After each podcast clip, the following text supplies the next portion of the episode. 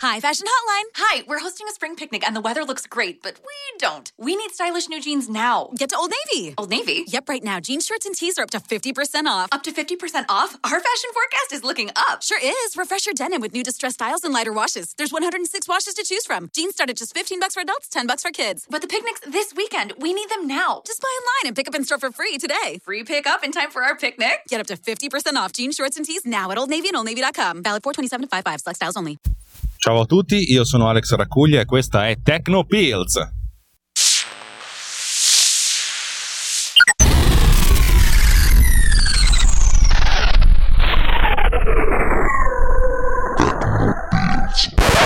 Allora, prima di tutto vorrei ringraziarvi perché, cavolo, mi state seguendo, nonostante faccia delle puntate registrate in automobile e parlando di cose molto tecniche, devo dire che la, la trasmissione sta, sta, piacendo. Evidentemente ho, ho, raccolto quella piccola nicchia di, di, programmatori nerd, geek, oppure gente che è appassionata di tecnologia in maniera un po' meno superficiale del solito e di conseguenza siete tutti interessati agli argomenti che, di cui ho tratto. La settimana scorsa, credo che sia settimana scorsa, insomma, nella scorsa puntata abbiamo parlato di, di Facebook, ma sì, ogni tanto una, una, puntata così leggera ci vuole. Oggi torniamo invece a parlare qualcosa un pochettino più, più complesso, nel senso che, che, è una cosa un po' più, un po più, più dura, da, soprattutto è più, difficile da raccontare quando invece di avere una, una lavagna su cui fare dei disegni, eh, devo, dovete soltanto basarvi sulla, sul dolce, suave, suave suono della mia voce. Eh, per cui, insomma, diciamo che potreste allacciare le cinture di sicurezza e, e, non so, magari lanciarvi da un balcone tipo bungee jumping. Oggi parliamo di programmazione concorrente. Ma che cos'è la programmazione concorrente? La programmazione concorrente è quella, quella serie di, di studi, di, di, di branche, di, cazzi della, della, dello sviluppo informatico, della programmazione, che si occupa di realizzare programmi, applicazioni che fanno più cose contemporaneamente. In che senso? Eh, vabbè, insomma, quando accendete il vostro computer o anche semplicemente il vostro telefonino, vedete che non fa una cosa sola, ma ne fa tante contemporaneamente.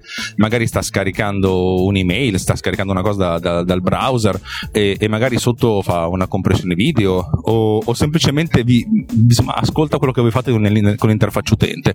Tutte queste cose sono fatte in modo da sfruttare il fatto che il computer non ha soltanto una, un processore ma ne ha diversi, cioè magari ne ha uno solo però con diversi core, che significa come se avesse tanti processori contemporaneamente. Questo perché la potenza di calcolo è arrivata a un certo punto per cui non, insomma, era impossibile fare processori sempre più veloci, allora diciamo che ne abbiamo messi tanti insieme in modo da fare fare al computer più cose contemporaneamente.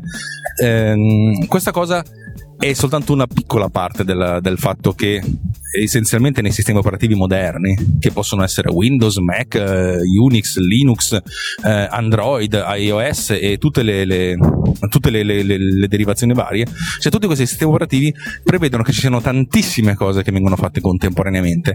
Se Macintosh, uh, su Macintosh aprite uh, monitoraggio attività e guardate CPU, vedete che ci sono tantissimi programmi che vengono eseguiti contemporaneamente, ma non solo, se voi guardate la colonnina thread, thread, eh, vedete che ogni programma ha un numero, quasi tutti i programmi hanno tanti thread, cioè fondamentalmente che ogni programma fa tante cose contemporaneamente.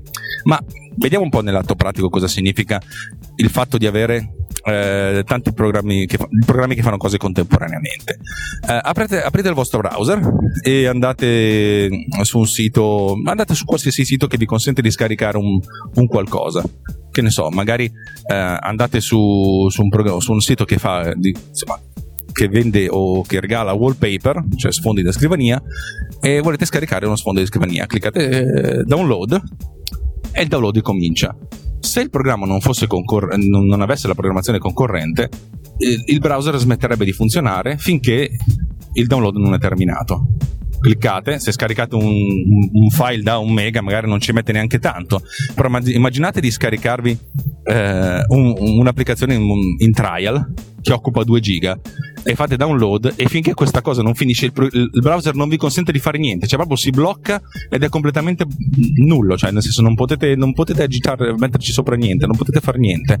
E immaginate che se il sistema operativo non fosse concorrente, cioè praticamente non si muoverebbe neanche il mouse. Finché questo maledetto uh, file da 2 giga non è scaricato, non potete fare un cavolo. Invece in realtà fate download, vi dimenticate che avete fatto download e fate altro, magari fate partire un altro download o fate un'altra cosa, fate partire la musica, sa- praticamente tutti i sistemi operativi moderni consentono, grazie a Dio, di fare tante cose contemporaneamente.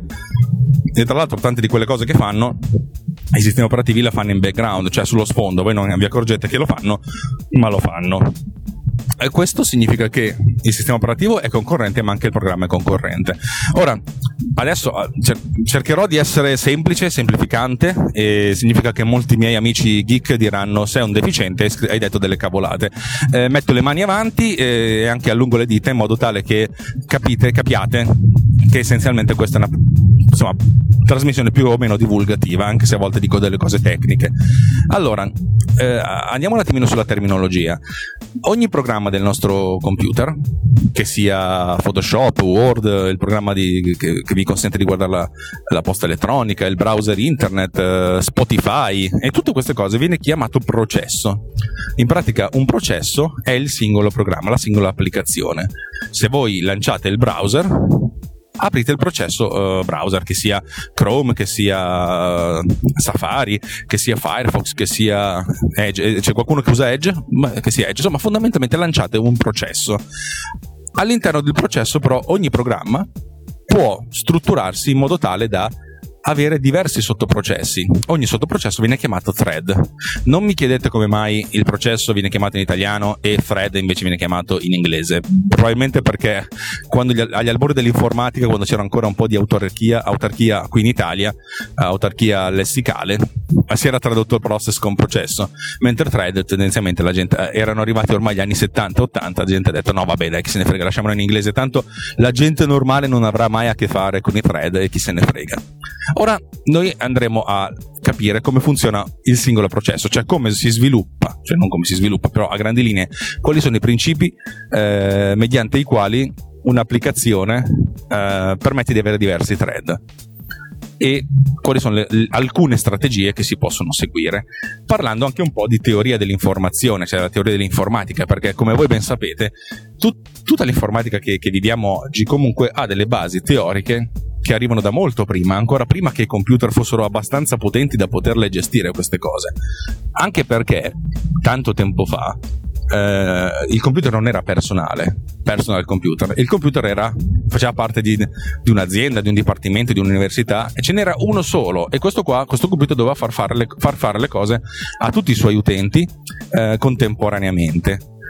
Questa è una strategia del sistema operativo per cui assegnava a ogni singolo utente che, veniva, che, che, vi accedeva attraverso un terminale, cioè lo schermo non era un computer ma era essenzialmente un modo per comunicare il computer e diciamo che ogni utente aveva il suo processo e il sistema operativo si occupava di allocare risorse in termini di tempo, di spazio, di memoria, eccetera, eccetera, di elaborazione per ogni singolo utente, per ogni singolo processo. Ma noi adesso questa cosa fa parte degli anni, degli anni bui dell'informatica, anni, oppure anni chiari, cioè quando fondamentalmente per usare un computer dovevi essere titolato per farlo e non scrivere bimbo minchiate su Facebook. Uh, scusate la mia piccola nota polemica noi adesso vediamo quali sono i principi della programmazione concorrente. Allora, essenzialmente dovete immaginare un programma nella sua forma più semplice come un insieme di istruzioni che vengono eseguite una dopo l'altra.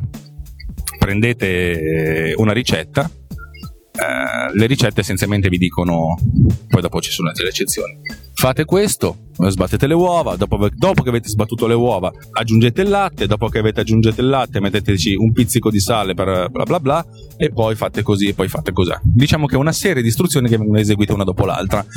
Già però le ricette più interessanti vi dicono intanto che il latte bolle eh, iniziate a preparare quell'altra cosa. E già significa che c'è programmazione concorrente, cioè dovete essere bravi a dare un occhio in modo che il latte non, non, insomma, non, non esploda dal, dal, dal pentolino e intanto fare un'altra cosa. Questa è già programmazione concorrente, ma come si traduce in un linguaggio di programmazione o essenzialmente nella programmazione?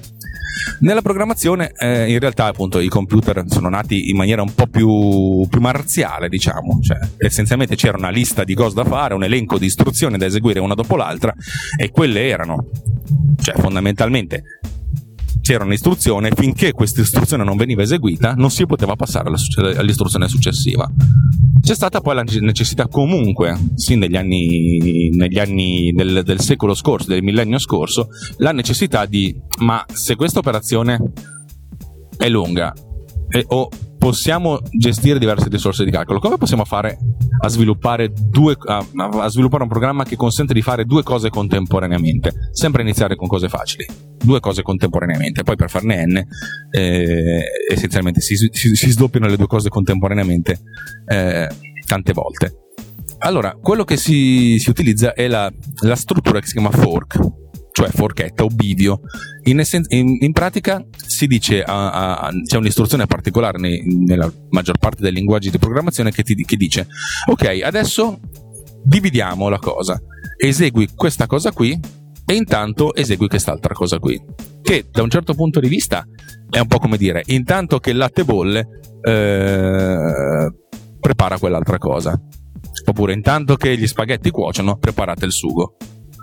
E, e questo quell'intanto che è una cosa molto, molto, bella che sta ad indicare il fatto che c'è una biforcazione. Ci sono mille modi, ogni, ogni, ogni linguaggio di programmazione ha il suo modo di, di, di strutturare a livello teorico il, il, fork e anche ogni sistema operativo ha le sue strutture per farlo. Uh, essenzialmente l'idea è quella di uh, avere un'istruzione che si chiama fork, più o meno, e poi due istruzioni successive o due, due, blocchi di istruzioni che indicano due, i, due lami, i, due rami della, della, del, del bivio, i due fork.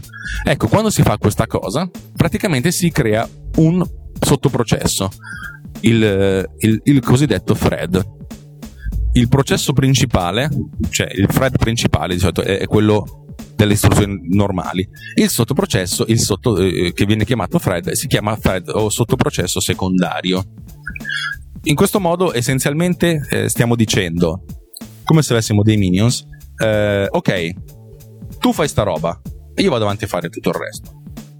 Perfetto, no? Vi piace? Cioè, voi siete lì, avete il vostro stagista nell'ufficio, e detto, stagista, fai queste 10 fotocopie. E lo stagista va bene. E lui fa le fotocopie e poi a un certo punto fo- lui finirà di fare le fotocopie. Intanto voi fate il resto, continuate a lavorare, magari cazzeggiate, andate su, sul sito di YouPorn, però nel frattempo lo stagista fa le sue fotocopie. Ora, cosa, come facciamo a, a riunire questi, questi, fork, cioè questi thread che si sono separati? Beh, la, la, la, il caso più semplice è ce ne sbattiamo. Essenzialmente diciamo allo stagista fai tuoi, le, le, tue fotocopie e io intanto vado avanti a fare quel resto uno si aspetta che prima o poi le, lo stagista torni con le fotocopie in mano, giusto? Per certi versi si riunisca. Se non si riunisce non ce ne frega niente. Il, il, processo principale, cioè noi a un certo punto ci svegliamo e to- ma dove cacchio sono finite queste fotocopie? E a un certo punto dovrà andare a cercarle. Se abbiamo detto allo stagista quando finisci di fare le fotocopie rimettile sulla scrivania, a un certo punto ci gireremo e oh cazzo, le fotocopie sono arrivate, che bello e lo stagista fondamentalmente ha, esegui- eseguito il suo compito e di conseguenza può, può morire. Il thread quando è, è, come se fosse un altro programma che quando finisce di, di essere eseguito semplicemente si chiude. Eh, lo, lo, so che la maggior parte dei programmi moderni non si chiude, dobbiamo chiuderlo noi, però immaginate nel passato, cioè i programmi essenzialmente erano molto più semplici, non avevano neanche l'interfaccia grafica, tu gli, dice, gli dicevi al programma esegui questo compito e quando il programma aveva finito di eseguire il suo compito poi avendo messo magari i suoi risultati da qualche parte, il programma si chiude, muore. Perfetto. Um, questo va, va bene per certi versi, il problema è che dobbiamo pensare in maniera un pochettino più strutturata. Perché un conto se diciamo allo stagista di fare le fotocopie, un conto è se noi diciamo allo stagista di fare le fotocopie, ma queste cavolo di fotocopie ci servono. Cioè, a un certo punto dobbiamo capire che le fotocopie sono. Il, signif- il significato è semplice, cioè i due processi in qualche modo devono riunirsi e il processo principale deve capire che il processo secondario, il thread, ha svolto il suo compito. Questo viene chiamato join, essenzialmente in cui i due rami del programma ri- ritornano ad essere uno solo. Probabilmente perché il thread, il thread, secondario, cioè lo stagista, ha finito il suo compito, però in qualche modo lo stagista deve dire al programma principale: Oh, ho finito, eccoti le fotocopie. Oppure, cosa molto più probabile, no, la carta della fotocopiatrice è finita, che cazzo faccio? Cioè, in qualche modo il, il thread deve in, in, qualche modo comunicare al programma principale. Ed è la cosa più, più importante. In, ci sono diversi modi, essenzialmente eh, noi possiamo o interrogare il thread dicendo a che punto sei, oppure il thread alla fine ci restituisce una, un valore, ci dice, ci dice in qualche modo che cosa ha fatto, se l'ha fatto. Questo significa che ci deve essere una sorta di spazio comune di comunicazione tra il processo principale e il, il, il thread, cioè un modo per far sì che il, il thread secondario in modo asincrono comunichi col thread principale, che potrebbe anche essere eh, il, il programma principale dichiara una variabile, risultato del thread, risultato dello stagista, e lo stagista alla fine del suo, della sua elaborazione dice oh, mette un valore in questa variabile dicendo ho finito oppure ho avuto problemi con la fotocopiatrice, molto più probabile che abbia avuto problemi con la fotocopiatrice. E l'idea è quella che questa variabile non venga toccata da altri. Questo poi ci, ci porta a, a, fare delle considerazioni differenti, nel senso uh, il thread principale e il thread secondario hanno delle risorse in comune e in tal caso chi vi accede? Mettiamo il caso che abbiamo uno stagista a cui diciamo fai queste 500 fotocopie del, di questa pratica. Perfetto. Poi andiamo da un altro stagista e dicendo oh fammi alt- queste 100 fotocopie di quest'altra fa- pratica. Perfetto.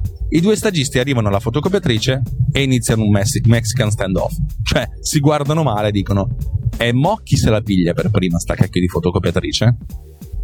Cioè, un, uno potrebbe dire: Ok, il primo fotostagista arriva lì, fa le sue 500 fotocopie, intanto il secondo stagista si, si gratta la pancia o, o chatta su WhatsApp. In questo caso la cosa fondamentale è capire che la fotocopiatrice è una risorsa e la risorsa deve venire in qualche modo bloccata. In questo caso si parla di semaforo eh, perché lo stagista, il primo stagista a un certo punto arriva dalla risorsa e mette il semaforo su rosso, significa la sto usando io. Tutti gli altri, quelli che vengono dopo, si attaccano, si mettono in coda. Quando lo stagista finisce di fare le sue 500 fotocopie, dice ok la risorsa è libera, semaforo verde, se ne va via con le sue fotocopie, a questo punto il secondo stagista, oh il semaforo è verde, che bello, posso arrivare e fare le mie, fotocopie, le mie 100 fotocopie. Uno potrebbe dire ma non potevi far fare prima il lavoro di fotocopie al, al, allo stagista con 100 fotocopie e dopo quel, quello con 500 così avevi pronto almeno una cosa prima? Queste si chiamano strategie di priorità, in cui diamo un valore diverso ai, agli stagisti. no, un valore diverso ai thread. Questa è una cosa relativamente semplice. Il problema arriva quando ci sono delle risorse che o non vengono rilasciate, metti caso che il primo stagista fa le sue 500 fotocopie, poi, siccome è un po' stagista, si dimentica di mettere il semaforo sul verde e a questo punto la risorsa viene bloccata per sempre e il secondo stagista si gratterà eh, la pancia per il resto della sua vita, morendo anche di fame.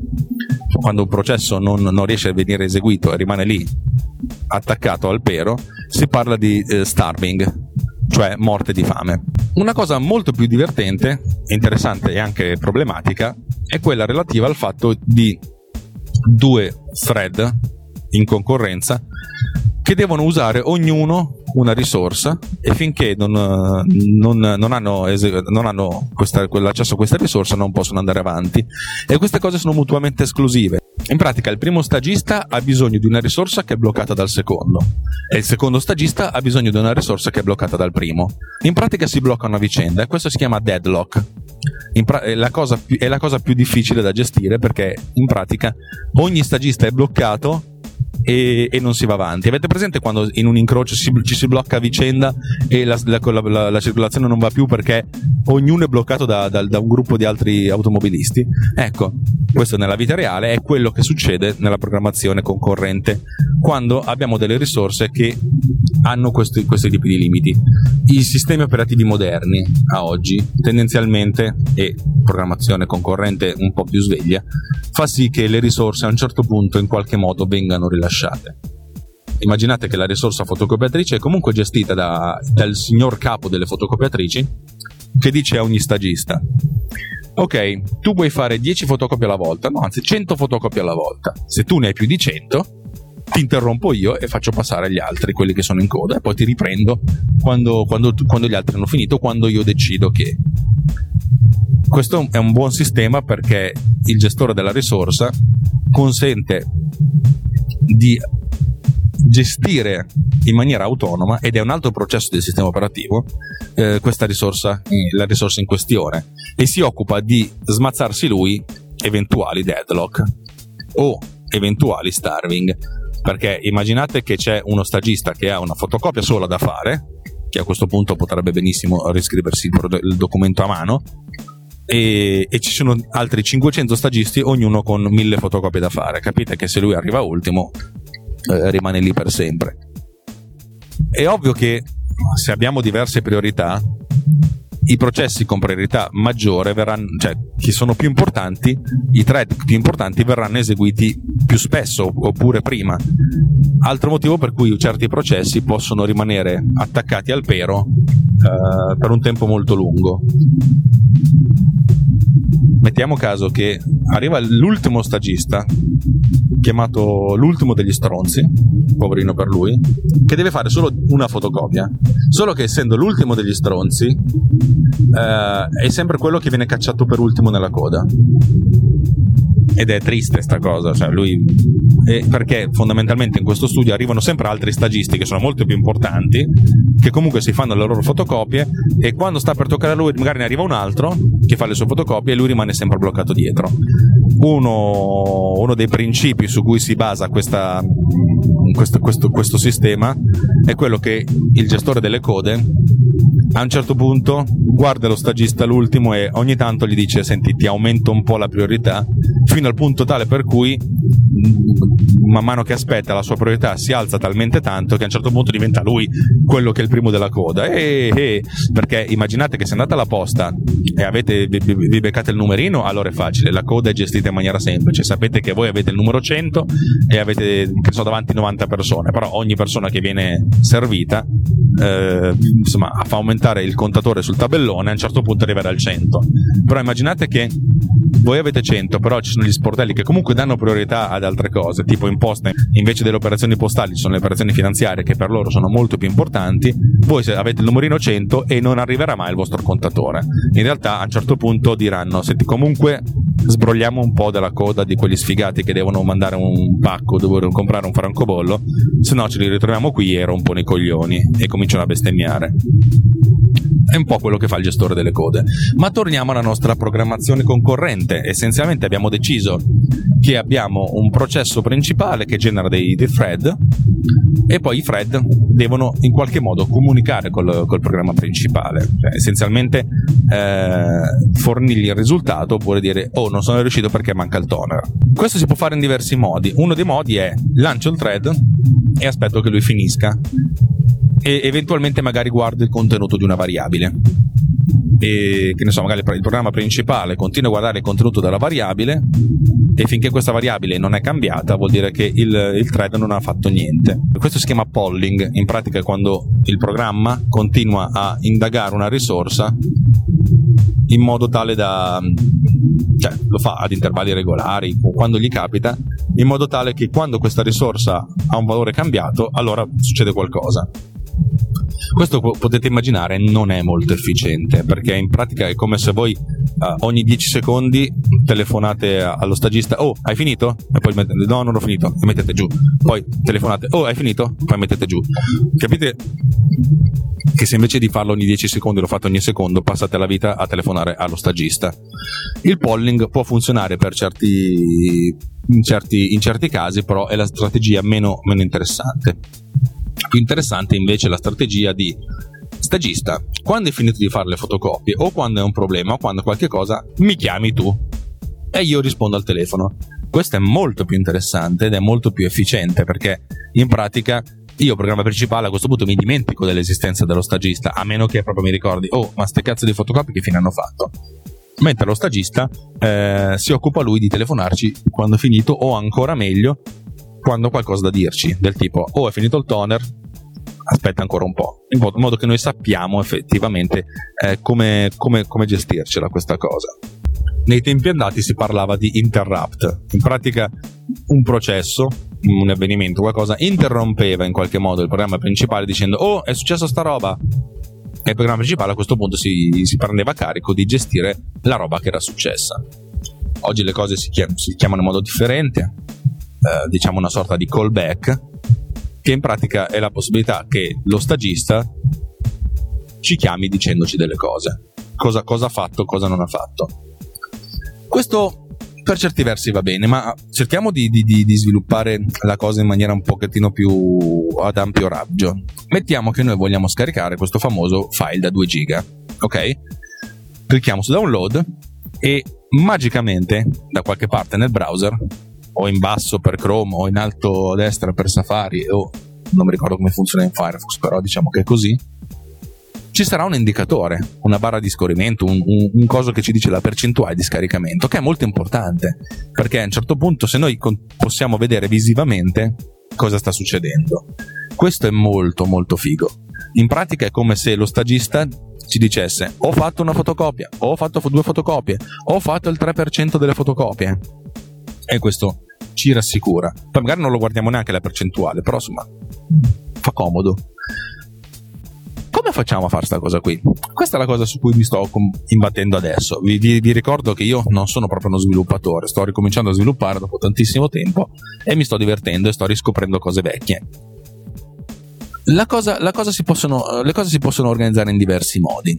Eh, o c'è il polling, cioè in pratica lo stagista scrive su un, su un post-it la percentuale delle fotocopie a cui è arrivato, ce le viene a mettere sulla scrivania e noi a intervalli regolari guardiamo sto post-it e aggiorniamo uh, l'interfaccia utente. Cioè, un po' come se dire il programma principale eh, dice scarica, il browser scarica questo file da 2 giga e ogni secondo vado a vedere che percentuale di download, di download è arrivato. Però, come sempre, è una di quelle cose sconvenienti perché dobbiamo cercare di, di liberare il programma principale da questi, da questi, da, da questi task. No? Il che ha un senso perché il nostro programma principale non si deve occupare neanche di aggiornare l'interfaccia. Essenzialmente, oh, stagista, ma aggiornatela tu. Di tu all'utente a che punto di fotocopia sei arrivato, di tu all'utente a che punto del download sei arrivato. La seconda strategia che avevo sviluppato, e vi ricordo che non sono un programmatore, anzi sono una chiavica, è quella di dire Stagista o thread secondario scarica questa, questo file da 2 giga e questo è l'oggetto dell'interfaccia che devi aggiornare. Questa è una cosa molto interessante. In pratica è un po' come se dicessimo allo stagista: Oh, scrivi tu sulla bacheca aziendale quante fotocopie hai fatto. Questo è il pennarello, questo è lo spazio sulla bacheca aziendale. Occupatene tu e voi, programma principale, cioè, potete continuare a guardare YouPorn senza tanti problemi perché è lo stagista che si occuperà di fare questa cosa. Questa cosa funziona abbastanza bene, ma ha dei limiti. Il limite è la furbizia con cui lo stagista scrive sulla bacheca principale. Immaginate che dite allo stagista di, di, di, fare 500 fotocopie e lui dopo ogni singola fotocopia scende giù in bacheca e aggiorna questo dato capite che il tempo di una fotocopia è 3 secondi, il tempo di aggiornamento della bacheca principale è un minuto, lo stagista esploderà in termini di tempo. Invece di metterci un'ora a fare, anzi due ore a fare le 500 fotocopie, ci metterà due o tre giorni ed è questo è uno spreco di risorse ed è uno spreco di risorse di stagista ed è uno spreco di stagista. La cosa non è, non è tanto fattibile. Eh, uno potrebbe dire ma ci mette così tanto lo stagista a scrivere sulla bacheca? Sì perché fondamentalmente quando si accede all'interfaccia utente e si aggiornano i dati dell'interfaccia utente Mm, il tempo di, di, elaborazione è molto complesso anche perché i moderni sistemi operativi hanno, gestiscono un sacco di, di, di cose sull'interfaccia utente in modo da impedire al programma di fare delle cazzate per esempio impedire allo stagista di scrivere su una bacheca che non gli riguarda? O impedire allo stagista di scrivere bestemmie al posto di percentuali non è proprio così ma l'idea è quella. Non potremmo organizzare le cose in maniera differente. La cosa io, a cui io ho pensato è, è molto semplice. In pratica creare una classe un oggetto che si occupa di gestire la comunicazione tra stagista e bacheca. Cioè tra processo, tra thread e interfaccia utente. Cosa significa? Quando diciamo allo stagista di fare le fotocopie, non solo gli diciamo di fare le fotocopie, ma gli diamo anche un sms, un numero a cui mandare un sms. Che è furba sta cosa. E, e diciamo allo stagista: ogni fotocopia che fai, manda un, un sms. Ok? E lo stagista è stato perfetto. A questo punto diciamo, creiamo una, un'entità, un oggetto che si occupa di aggiornare l'interfaccia però si occupa di inter- aggiornare l'interfaccia ad intervalli regolari, che ne so, una volta al secondo, una volta ogni 10 secondi. E lui, ogni 10 secondi, cioè una volta ogni tanto, in maniera molto meno frequente del, dello stagista, va a vedere l'ultimo numero, le, l'ultima quantità che gli è arrivata per sms e la scrive. In pratica questa, questa, seconda, questa entità è una sorta di cancelliere che si mette di fianco alla lavagna, alla bacheca, con un telefono, anzi con tanti telefoni. Però tendenzialmente diciamo che abbiamo un telefono per ogni stagista. Lo stagista manda sms, lui se ne sbatte veramente le palle di tutti gli sms che gli manda lo stagista. Lui si, si occupa di guardare gli sms una volta ogni tanto, quando gli suona la campanella, tipo una volta al minuto, ah, vediamo quante fotocopie ha fatto lo stagista. Va a vedere l'ultimo sms, ok, lo stagista ha fatto 50 fotocopie, cancella il dato precedente e ci mette 50. E poi si dimentica, dopo un minuto, trin, un'altra campanella, lo stagista ha fatto 80 fotocopie. Perfetto, cancelliamo 50-80. Invece di scrivere 50, 51, 52 fino a 80, lo fa una volta. Questa è lo, insomma, la strategia che io seguo che mi sembra abbastanza comoda, anche perché la maggior parte dei sistemi operativi non solo vi consente di fare dei, dei, dei, dei sottothread con dei, con dei fork, ma di creare dei, dei thread, farli morire eventualmente, che vengono eseguite in intervalli regolari. Per cui dite stagista, fai le fotocopie, oppure browser, scarica questo file da 2 giga. Poi altro thread, controllore, tu gli dici tu una volta al secondo aggiorna sto dato, va bene? Il dato te lo fornirà il, lo stagista, infatti allo stagista gli dai il numero di telefono del, del controllore. Il programma principale si dimentica della sua esistenza di entrambi perché lo stagista farà le sue fotocopie e manderà il numero di fotocopie fatte finora al, al controllore e il controllore a intervalli regolari aggiornerà l'interfaccia utente. Alla fine, quando lo stagista ha finito le sue fotocopie, telefonerà al capo, dicendo, oh capo, ho finito le fotocopie, te l'ho messe sulla scrivania e il capo sarà contento. Il capo a questo punto libererà lo stagista, vabbè, vatti a fare un caffè oppure vai a casa, che è tardi, e libererà anche il controllore. Oh controllore, questo qui ha finito, ciao, saluto anche te, ci vediamo domani. E questo è il modo con cui io sto realizzando l'interfaccia utente e le progress bar, cioè le, le barre di percentuale che vi dicono a che punto del lavoro siete arrivati, eh, nell'applicazione che sto sviluppando. Bene, mm, direi che ho parlato per circa 30 minuti di programmazione concorrente, speravo di metterci un po' di meno, ma evidentemente sono, come, come si dice sempre, barocco, iterativo e eh, assolutamente inutile. Non me ne frega niente, tanto se siete arrivati fino a qui o mi volete tanto bene oppure mi volete tanto male. L'importante è che mi vogliate tanto. Detto questo, vi saluto, vi rimando alla puntata successiva di Tecnopills. Di cui, parleremo, in cui parleremo non so di che cosa, ma non mi interessa. E vi ricordo che Tecnopills è una trasmissione di Runtime Radio www.runtimeradio.it, la web radio non solo geek e io aggiungerei la web radio di tutti. Signore e signori, da Alex Racuglia è tutto. Un buon ciao!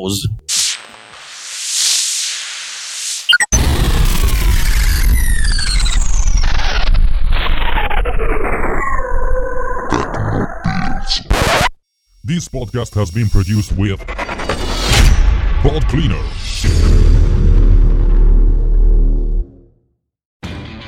Lowe's knows you'll do spring right by saving on what you need to get your lawn and garden in shape. We do it right too, with deals to help you save every day, like four bags of premium mulch now for just $10. And buy one one and a half cubic foot bag of Miracle Grow vegetable and herb garden soil. Get a Bonnie Basics plant for free. Whatever's on your spring to do list, do it right for less. Start with Lowe's. Offers valid through 5 1 while supplies last. Bonnie offer valid on select 11.8 ounce pots. Valid in store only. See store for details. U.S. only. Excludes Alaska and Hawaii. Lowe's knows you'll do spring right by saving on what you need to get your lawn and garden in shape. We do it right too, with deals to help you save every day, like four bags of premium mulch now for just $10. And buy one one and a half cubic foot bag of Miracle Grow vegetable and herb garden soil. Get a Bonnie Basics plant for free. Whatever's on your spring to do list, do it right for less. Start with Lowe's. Offers valid through 5 1 while supplies last. Bonnie offer valid on select 11.8 ounce pots. Valid in store only. See store for details. U.S. only. Excludes Alaska and Hawaii.